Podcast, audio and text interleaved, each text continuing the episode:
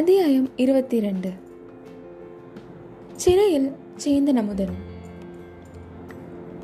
தஞ்சை கோட்டைக்குள் பொற்காசுகள் வார்ப்படம் செய்யும் தங்கச்சாலை மற்றொரு சிறிய கோட்டை போல் அமைந்திருந்தது.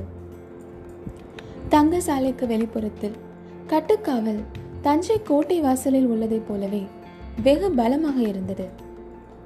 அன்று மாலை குந்தவை தேவியும் வானதியும் தங்கசாலையை பார்வையிடச் சென்றபோது வேலை முடிந்து பொற்கோலர்கள் வெளியில் புறப்படும் சமயம். வாசல் காவலர்கள் பொற்கோலர்களை பரிசோதித்து வெளியில் அனுப்ப ஆயத்தமானார்கள். பொற்கோலர்கள் வாசல் அருகே வந்து குவிந்திருந்தார்கள். அந்த நேரத்தில் அரண்மனை ரதம் வந்து தங்கசாலையின் வாசலில் நின்றது. குந்தவையும் வானத்தையும் இறங்கினார்கள். அவர்களை பார்த்ததும் காவலர்களும் பொற்கொள்ளர்களும் மெய்மறந்து நின்று வாழ்க இளைய பிராட்டி என்று கோஷித்தார்கள். தங்கசாலையின் தலைவர் ஓடி வந்து அரசகுமாரிகளை வரவேற்று அழைத்துச் சென்றார். பொன்னை காய்ச்சும் அக்கினி குண்டும் நாணய வார்ப்படம் செய்யும் அச்சுக்கள் அச்சிட்ட நாணயங்கள் முதலியவற்றை காட்டினார். அன்றைய தினம் வார்ப்படமான தங்க நாணயங்கள் ஒரு பக்கத்தில் கும்பலாக கிடந்தன. அந்த பசும் பொன் நாணயங்களின் ஒளி கண்களை பறித்தது. ஒவ்வொரு நாணயத்திலும் ஒரு பக்கத்தில் புலியின் முத்திரையும் மற்றொரு பக்கம் கப்பல் முத்திரையும் பதித்திருந்தன. பார்த்தாயா வானதி? எத்தனையோ காலமாக இந்த சோழ நாட்டுக்கு உலகெங்கும் இருந்து தங்கம் வந்து கொண்டிருந்தது. தரை வழியாகவும் வந்தது கப்பல் வழியாகவும் வந்தது. இதுவரை அவ்வளவு தங்கத்தையும் சுமக்கும் பொறுப்பு சோழ நாட்டு பெண்குலத்துக்கே இருந்து வந்தது. ஆபரணங்களாக செய்து போட்டுக்கொண்டு தூக்க முடியாமல் தூக்கி வந்தார்கள். கொஞ்ச காலமாக சோழ நாட்டு பெண்களுக்கு அந்த பாரம் குறைந்து வருகிறது. நம் தனாதிகாரி பழுவேட்டரையர் இம்மாதிரி கண்ணை பறிக்கும் தங்க நாணயங்களை வார்ப்பிடம் செய்ய ஏற்பாடு பண்ணிவிட்டார் என்று குந்தவை சொன்னாள். அக்கா இதனால் என்ன சௌகரியம்? என்று வானதி கேட்டாள். என்ன சௌகரியமா? ஒன்றுமே தெரியாத பெண்ணடி நீ. இம்மாதிரி பொன்னை நாணயங்களாக செய்துவிட்டால் இவ்வளவு பொன் என்று நிறுத்து பாராமலே மதிப்பிட சௌகரியம். குடிகள் அரசாங்கத்துக்கு வரி கொடுக்க சௌகரியம். வர்த்தகர்கள் வெளிநாட்டவரோடு வியாபாரம் செய்வதில் பண்டத்துக்கு பண்டம் மாற்றிக்கொண்டு கஷ்டப்பட வேண்டியதில்லை. பொன் நாணயங்களை கொடுத்து பொருள்களை பெற்றுக்கொள்ளலாம். பொன் நாணயங்களை பெற்றுக்கொண்டு பண்டங்களை விற்கலாம். அதனால்தானே சோழ நாட்டு வர்த்தகர்கள் நம் தனாதிகாரி பழுவேட்டரையரை வாழ்த்துகிறார்கள். இன்னும் ஒன்று சொல்கிறேன் கேள் என்று குந்தவை தேவி கூறி குரலை தாழ்த்தி கொண்டு சொன்னாள். சக்கரவர்த்திக்கும் சக்கரவர்த்தியின் குடும்பத்துக்கும் எதிராக சதி செய்பவர்களுக்கு இந்த நாணயங்களினால் அதிக சௌகரியம். எப்படிப்பட்ட உத்தமர்களையும் இந்த பொற்காசுகளின் மூலம் துரோகிகளாக்கிவிடலாம் அல்லவா? என்றாள். அருகில் நின்ற தங்கசாலை தலைமை அதிகாரியின் காதில் குந்தவை கடைசியில் கூறிய வார்த்தைகள் லேசாக விழுந்தன. அந்த அதிகாரி ஆம் தாயே அம்மாதிரி பயங்கரமான வதந்திகள் எல்லாம் இக்காலத்தில் கேள்விப்படுகிறோம். அதனால்தான் இப்போது கொஞ்ச நாளாக இந்த தங்கசாலைக்கு கட்டுக்காவல் அதிகமாக இருக்கிறது. இதன் அடியில் உள்ள பாதாள சிறைக்கு வருவோர் போவோரும் அதிகமாகிவிட்டார்கள் என்று சொன்னார்.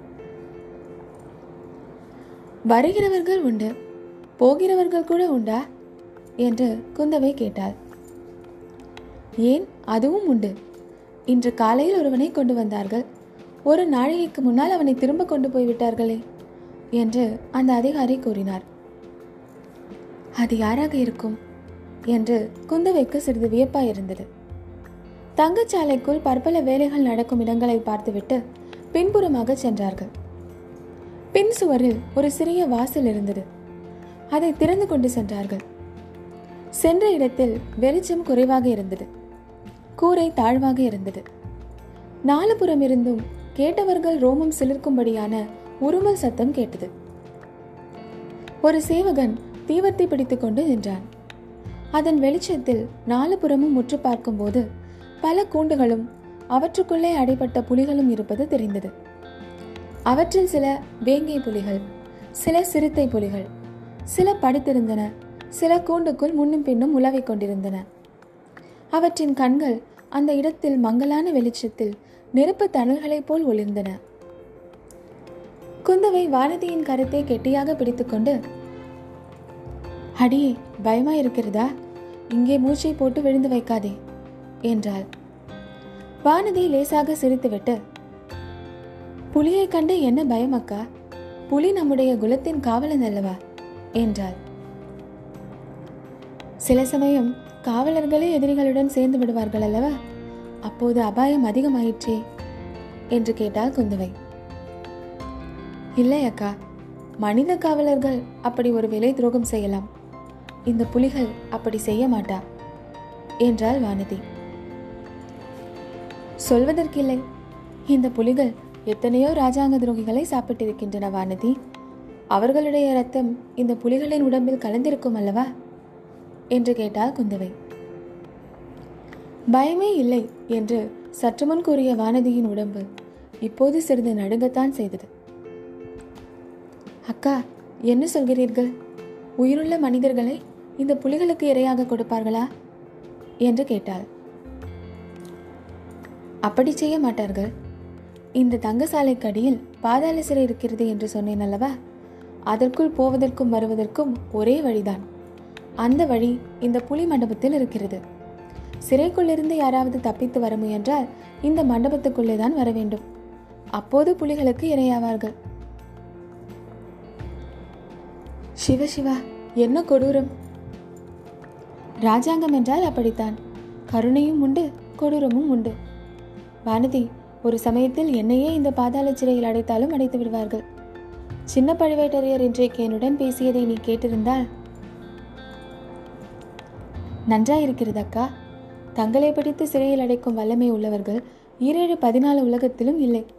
அப்படியே யாராவது செய்ய முயன்றால் பூமி பிளந்து இந்த தஞ்சை நகரத்தையே விழுங்கி விடாதா? அதை பற்றி எனக்கு கவலை இல்லை. நம்முடைய பழையாறை வைத்திய மகனை பற்றித்தான் கவலைப்படுகிறேன். அந்த சாது பிள்ளை தப்ப முயன்றிருக்க மாட்டான் அல்லவா சாது பிள்ளைதான். ஆனால் யார் எப்போது எப்படி மாறுவார்கள் என்று சொல்ல முடிவதில்லையே. புலிகளின் உருமல் கோஷம் இன்னும் அதிகமாயிற்று. காவலனை பார்த்து புலிகளுக்கு ரொம்ப கோபம் போலிருக்கிறதே என்றாள் குந்தவை.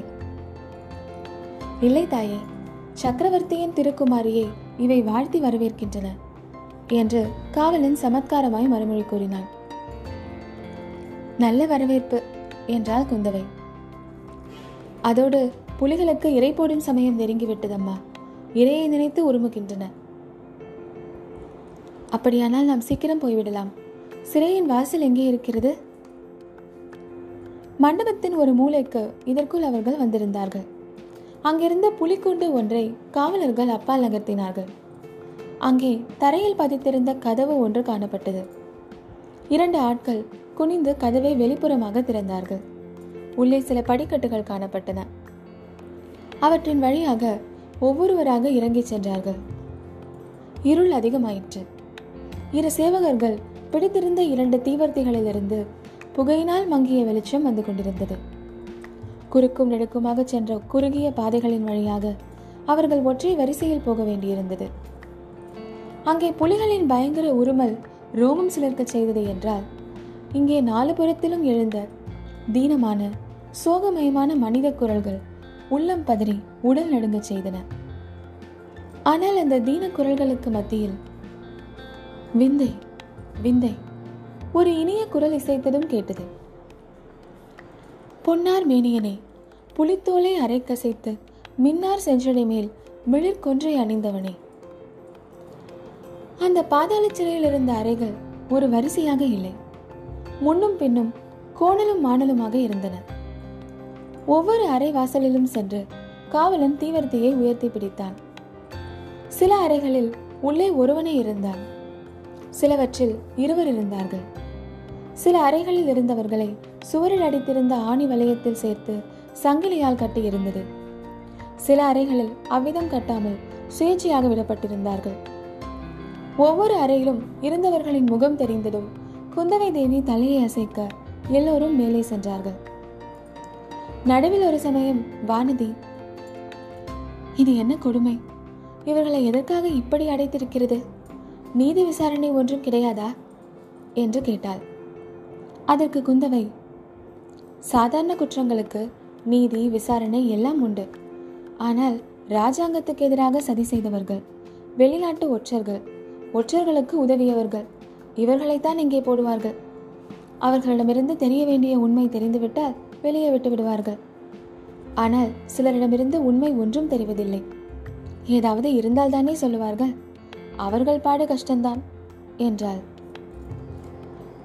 இதற்குள்ளாக பொன்னார் மேனியனை பாட்டு மிக சமீபத்தில் கேட்க தொடங்கியிருந்தது. அந்த அறையில் சென்று தீவர்த்தியை தூக்கி பிடித்த போது அங்கே ஒரு சிறு பிள்ளை இருப்பது தெரிந்தது. ஏற்கனவே நமக்கு தெரிந்த பிள்ளைதான் அவன் சேந்தன் அமுதன். அவனுடைய குற்றமற்ற பால்வடியும் பச்சை பிள்ளை முகம் இளவரசிகளுடைய கவனத்தை கவர்ந்தது. அவனை குந்தவை பார்த்து பாடிக்கொண்டிருந்தது நீதானா? என்று கேட்டாள். ஆம் தாயே என்றான். உற்சாகமாக இருக்கிறாய் போலிருக்கிறது. உற்சாகத்துக்கு என்ன குறைவம்மா எங்கும் நிறைந்த இறைவன் இங்கேயும் என்னுடன் இருக்கிறார். பெரிய ஞானி போல பேசுகிறாயே நீ யாரப்பா? வெளியில் என்ன செய்து கொண்டிருந்தாய்? நான் பெரிய ஞானியும் இல்லை சின்ன ஞானியும் இல்லை அம்மா. வெளியில் இருக்கும்போது பூமாலை புனைந்து இறைவனுக்கு சமர்ப்பித்துக் கொண்டிருந்தேன். இங்கே பாமாலை புனைந்து மன திருப்தி அடைகிறேன்.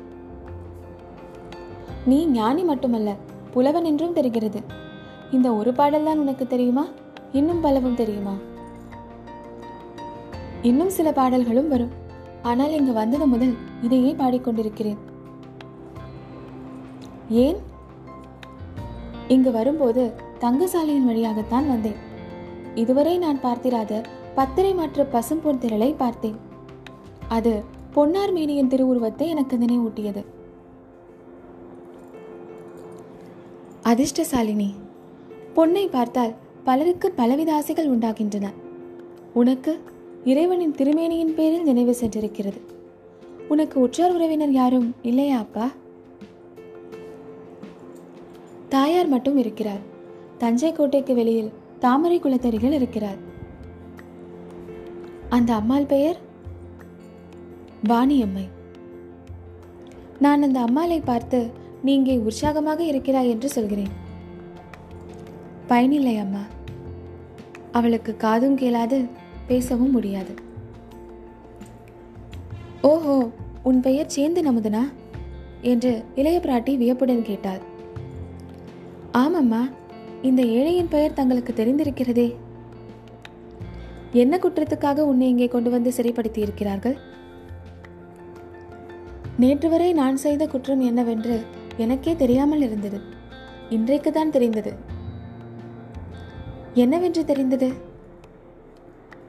ஒற்றன் ஒருவனுக்கு உதவி செய்த குற்றத்துக்காக என்னை பிடித்து வந்து சிறைப்படுத்தி இருக்கிறார்களாம் அது என்ன? எந்த ஒற்றனுக்கு நீ உதவி செய்தாய்? தஞ்சை கோட்டை வாசலில் ஒரு நாள் வெளியிலிருந்து வந்த பிரயாணி ஒருவனை சந்தித்தேன். அவன் இரவில் தங்க இடம் வேண்டும் என்று சொன்னான். என் வீட்டுக்கு அழைத்து போனேன்.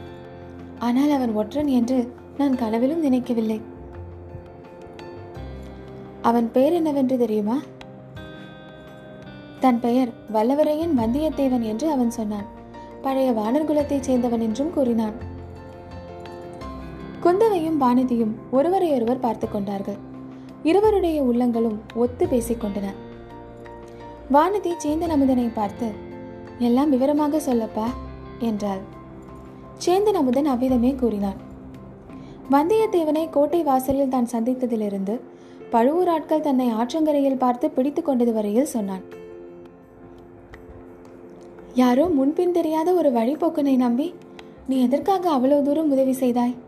என்று வானதி கேட்டாள். தாயே சிலரை பார்த்தால் உடனே நமக்கு பிடித்து போகிறது. அவர்களுக்காக உயிரையும் கொடுக்கலாம் என்று தோன்றுகிறது. காரணம் என்னவென்று சொல்வது? இன்னும் சிலரை பார்த்தால் அவர்களை கொன்று விடலாம் என்று தோன்றுகிறது. இன்றைக்கு ஒரு மனிதனை என்னோடு கொஞ்ச நேரம் அடைத்து வைத்திருந்தார்கள். அவன் பேரில் எனக்கு வந்த கோபத்துக்கு அளவே இல்லை. நல்ல வேலையாக சற்று நேரத்துக்கு முன்பு பழுவூர் இளையராணியின் ஆட்கள் வந்து அவனை விடுதலை செய்து கொண்டு போனார்கள். அதுவும் அப்படியா? என்று குந்தவை பற்களினால் தன் செவிதல்களை கடித்துக் கொண்டாள். அவளுடைய புருவங்கள் நெறிந்தன. ஆத்திர பெருமூச்சு வந்தது. அவ்வளவு அவசரமாக விடுதலையான மனிதன் யார்? உனக்கு தெரியுமா? என்று கேட்டாள். தெரியாமல் என்ன? யாரோ பழையாறை வைத்தியரின் மகனாம். அப்படி என்ன அப்பா அவன் தகாத வார்த்தைகளை சொன்னான். அவனை கொன்று விடலாமா என்று அவ்வளவு கோபம் உனக்கு வந்ததாக சொன்னாயே. கோடிக்கரையில் என் மாமன் மகள் பூங்குழலி இருக்கிறாள். அவளை பற்றி இவன் தகாத வார்த்தைகளை சொன்னான். அதனால்தான் அவன் பேரில் எனக்கு அவ்வளவு கோபம் வந்தது. ஆனாலும் அவன் ஒரு நல்ல சமாச்சாரம் சொன்னபடியால் போனால் போகிறது என்று விட்டுவிட்டேன். அது என்ன? அவ்வளவு நல்ல சமாச்சாரம் அப்பா என்னுடைய நண்பன் வந்தியத்தேவனுடன் தான் இவன் கோழிக்கரைக்கு போனான். அங்கே இந்த சண்டாளன் என் சிநேகிதனுக்கு துரோகம் செய்து பழுவூர் ஆட்களிடம் பிடித்து கொடுத்து விட பார்த்தான். அது முடியவில்லை. முடியவில்லையா? அப்படியானால் அந்த ஒற்றன் தப்பித்துக் கொண்டு விட்டானா?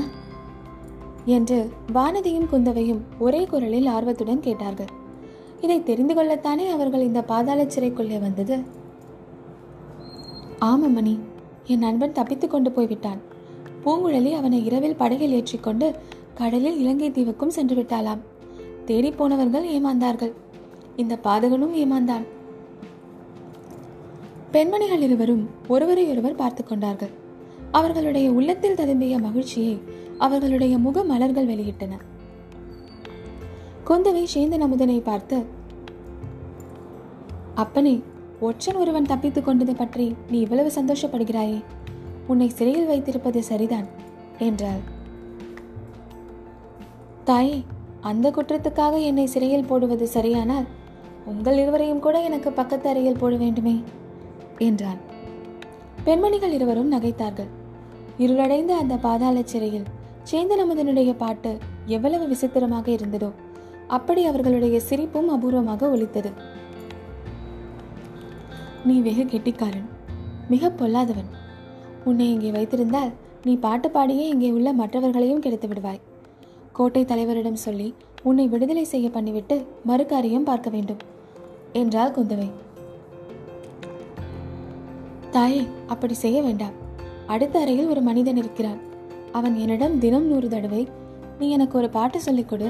சொல்லிக் கொடுத்தால் பாண்டிய குலத்து மணிமகுடத்தையும் மாலையையும் இலங்கையில் எங்கே ஒழித்து வைத்திருக்கிறேன் என்று தெரிவிக்கிறேன் என்பதாக சொல்லிக் கொண்டிருக்கிறான். அந்த ரகசியத்தை நான் தெரிந்து கொள்ளும் வரையில் இங்கே விட்டு வைக்கச் சொல்லுங்கள் என்றான் சேதன் அமுதன் பாவம் அந்த மாதிரி உனக்கும் பைத்தியம் பிடிக்கும் வரையில் இங்கேயே இருப்பேன் என்கிறாயா? அப்புறம் உன் தாயார் வாணியம்மையின் கதி என்ன? என்று கூறிவிட்டு இளைய பிராட்டி அங்கிருந்து புறப்பட மற்றவர்களும் சென்றார்கள். அரை நாழிகை நேரத்துக்கெல்லாம் சில சேவகர்கள் வந்து சேந்தன் அமுதனை பாதாள சிறையிலிருந்து விடுதலை செய்து தஞ்சை கோட்டை வாசலில் கொண்டு போய் விட்டார்கள்.